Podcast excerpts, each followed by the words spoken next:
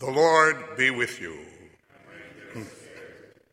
A reading from the Holy Gospel according to John. Glory to you, Lord. Jesus said to his disciples, "If you love me, you will keep my commandments. And I will ask the Father, and he will give you another advocate to be with you always, the Spirit of truth, whom the world cannot accept, because it neither sees nor knows him. But you know him, because he remains with you and will be in you. I will not leave you orphans. I will come to you. In a little while, the world will no longer see me, but you will see me, because I live and you will live. On that day, you will realize that I am in my Father, and you are in me, and I in you. Whoever has my commandments and observes them is the one who loves me. And whoever loves me will be loved by my Father. And I will love him and reveal myself to him." The Gospel of the Lord.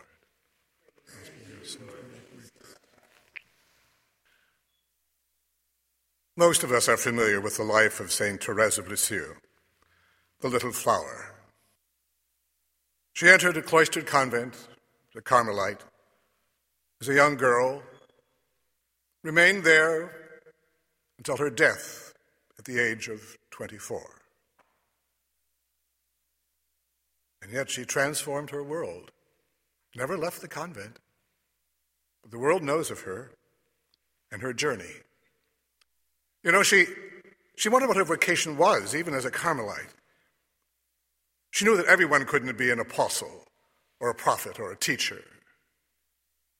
She had a burning desire to be a martyr. But then when reading Saint Paul, she began to understand. And all of a sudden, ecstatic with joy, she cried out, "O Jesus, my love, I have found my calling.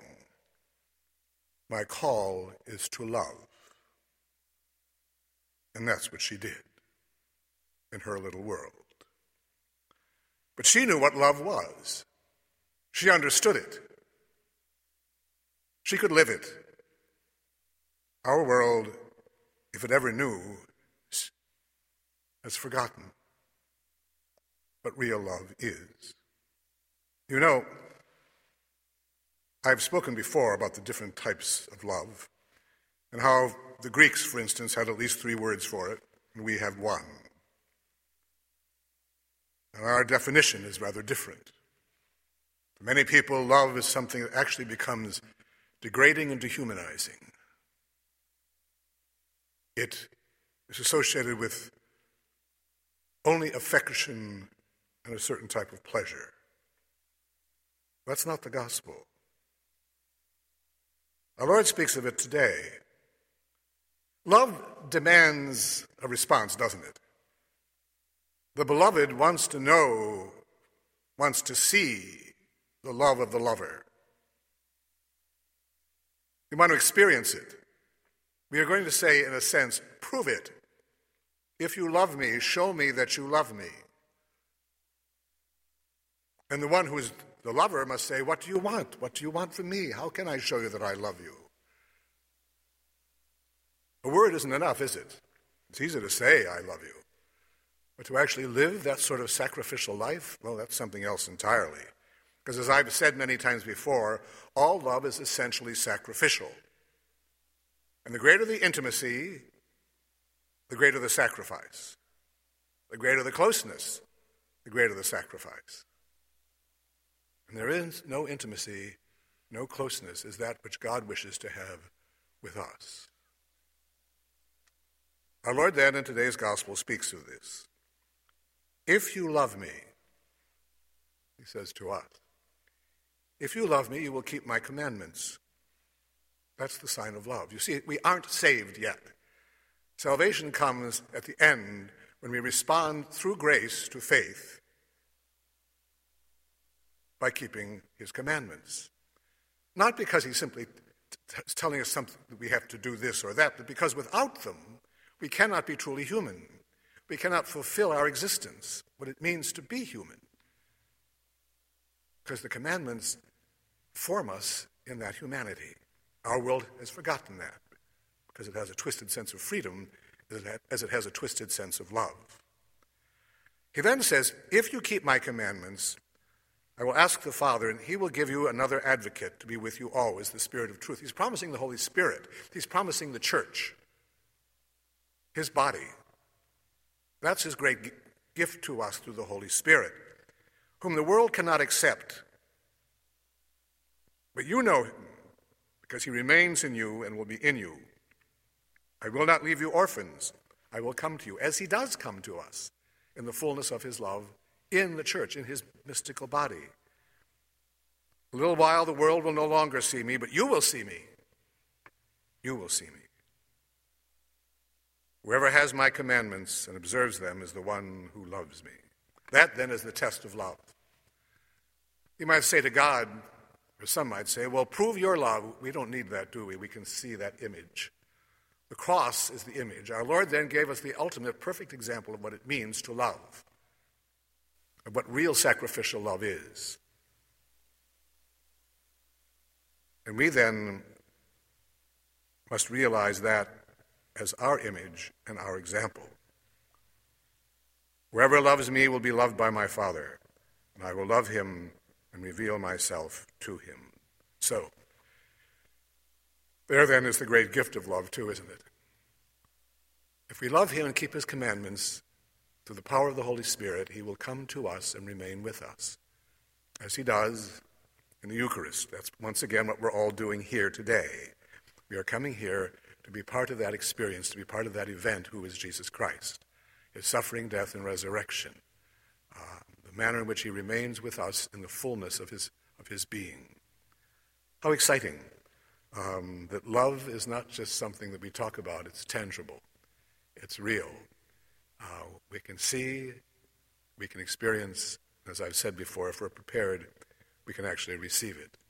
We then have a capacity to love unlike any other. Sadly, we don't usually u- take advantage of that. We don't actualize the potential that we have. But if we receive the essence of love into ourselves, our capacity for love is unlimited, really.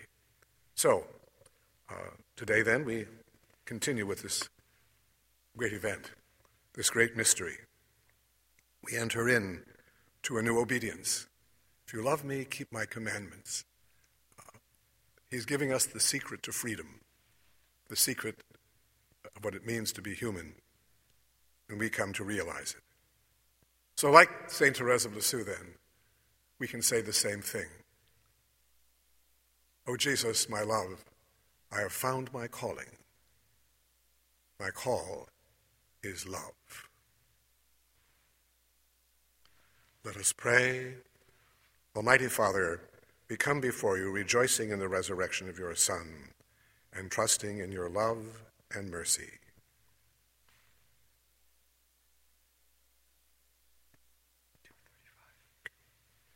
For the church throughout the world, her members will always be visible signs of the, of the risen Christ, especially the church suffering.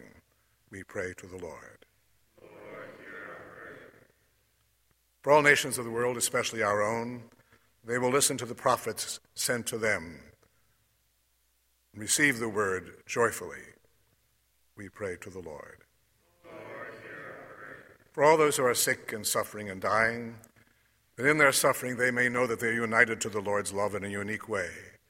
For those who are greatly tempted, for those who have rejected faith and grace, we pray to the Lord. Lord, hear our prayer. For a greater respect for human life, especially life in the womb, we pray to the Lord. Lord, hear our prayer. For an increase in vocations to priesthood and the consecrated life, those young men and women will have the spirit of the apostles and the zeal of the apostles. For a greater reverence for the vocation and call of marriage and the single life, we pray to the Lord. For our bishop, priests, deacons, and seminarians, and for the American hierarchy, having spent time in the presence of the Word made flesh, they may then be visible signs of that love we pray to the Lord. Lord, hear our prayer. For all newly married couples and those being married at this time, they will respond to the grace of that sacrament. For all those celebrating anniversaries, they will continue to grow in that grace. We pray to the Lord. Lord, hear our prayer. For the souls of all the faithful departed, especially our relatives, friends, and benefactors, for all who have died in the battlefield, all victims of violence, terrorism, and natural disaster. Eternal rest grant unto them, O Lord. May they rest in peace. May their souls and the souls of all the faithful departed. For an end to this virus, for those who are suffering from it, for their healing, for our protection and preservation, we pray to the Lord. Lord, hear our prayer. And for all of us here, that we will respond in obedience to the commandments of the Lord and so grow in love for him. We pray to the Lord. Lord, hear our prayer. We now will proclaim the victory of the risen Lord by singing the Christus Vincit.